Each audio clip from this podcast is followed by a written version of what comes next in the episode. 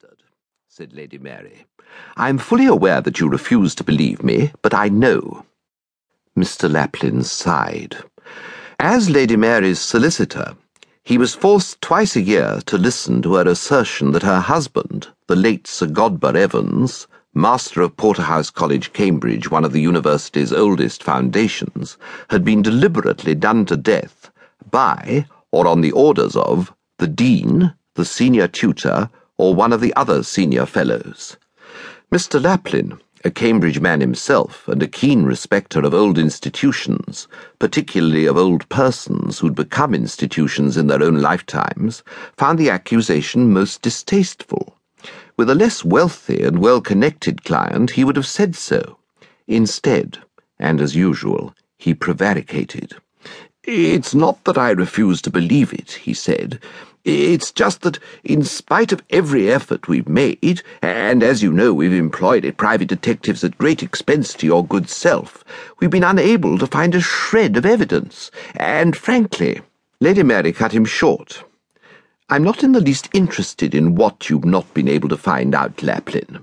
I'm telling you my husband was murdered. A wife knows these things.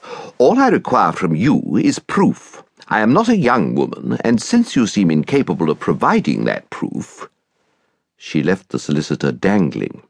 It was all too obvious that she was not a young woman, and in Mr. Lapline's opinion, it was doubtful if she ever had been. It was the unspoken threat that was alarming. Ever since her recent illness, she had, as Mr. Lapline liked to put it, he was fond of borrowing the sayings of famous men, become an old woman in a hurry. In her present mood, she was capable of anything. Mr. Lapline was nervous. In view of what the coroner said, he began, but she cut him short again. I know perfectly well what the buffoon said. After all, I was there at the inquest too, and quite frankly, it wouldn't surprise me to learn that he had Porterhouse connections. Either that, or he had been nobbled. Uh, nobbled? Uh, bought off, bribed, got at, call it what you will. Mr. Lapline shifted uncomfortably in his chair. His stomach was playing him up again. I'd hardly call it any of those things, he said, and I'd strongly advise you not to either. Certainly not in public. The damages for criminal slander could be enormous. Uh, of course, as your legal adviser, I'm prepared to listen, but but not, apparently, to act, said Lady Mary. I have become fully aware of that.